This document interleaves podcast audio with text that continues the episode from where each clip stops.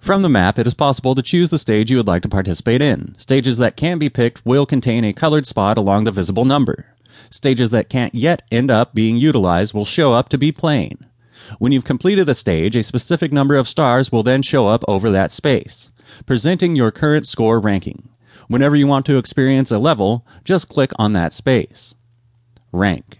Here is your basic score. You must accomplish at least 1 star in order to complete a level. 3 stars means you've gotten 100% block completion with that stage. This is the highest possible rank. How to play. The first puzzle game of Pet Rescue Saga is simple. Simply click just about any set of hued blocks to remove one of them on the puzzle panel. Aims may differ per level. A few aims may require you to remove a specific quantity of blocks on the board. Some will require you to obtain a specific score or higher, and some will require one to rescue a minimum number of pets. A few stages convey more than one aim.